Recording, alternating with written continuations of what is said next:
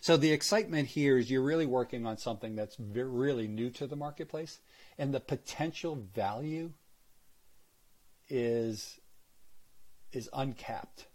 You, we really don't know what the potential value is eventually. Today you can see it and start visualizing that potential value. You know, when when the police force is using the robot to look at unidentified packages that are out there or or go around a corner because they don't know what's behind that door, the safety element of that is very rewarding because now you're looking at you're potentially saving people from harm's way. So that's an example. The other thing is when you talk to industrial executives, the concept of human capital management is a number one concern of theirs, right? You, pe- people don't talk about this, especially today. You read the papers, you know, and there's Google's laying off people and things like that. But the reality at a macro level is within, especially within the industrial world, the labor force is shrinking.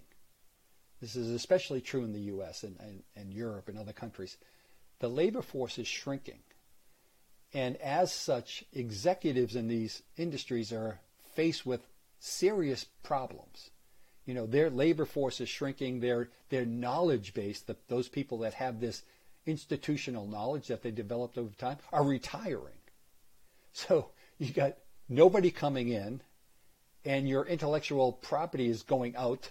So you're in a you're in a serious labor problem, and and they see robotics as helping serve that problem first and foremost. So that's very rewarding in terms of you are facing, you know, macroeconomical problems that there's no easy way around it. It's not like, oh, I need a new piece of software.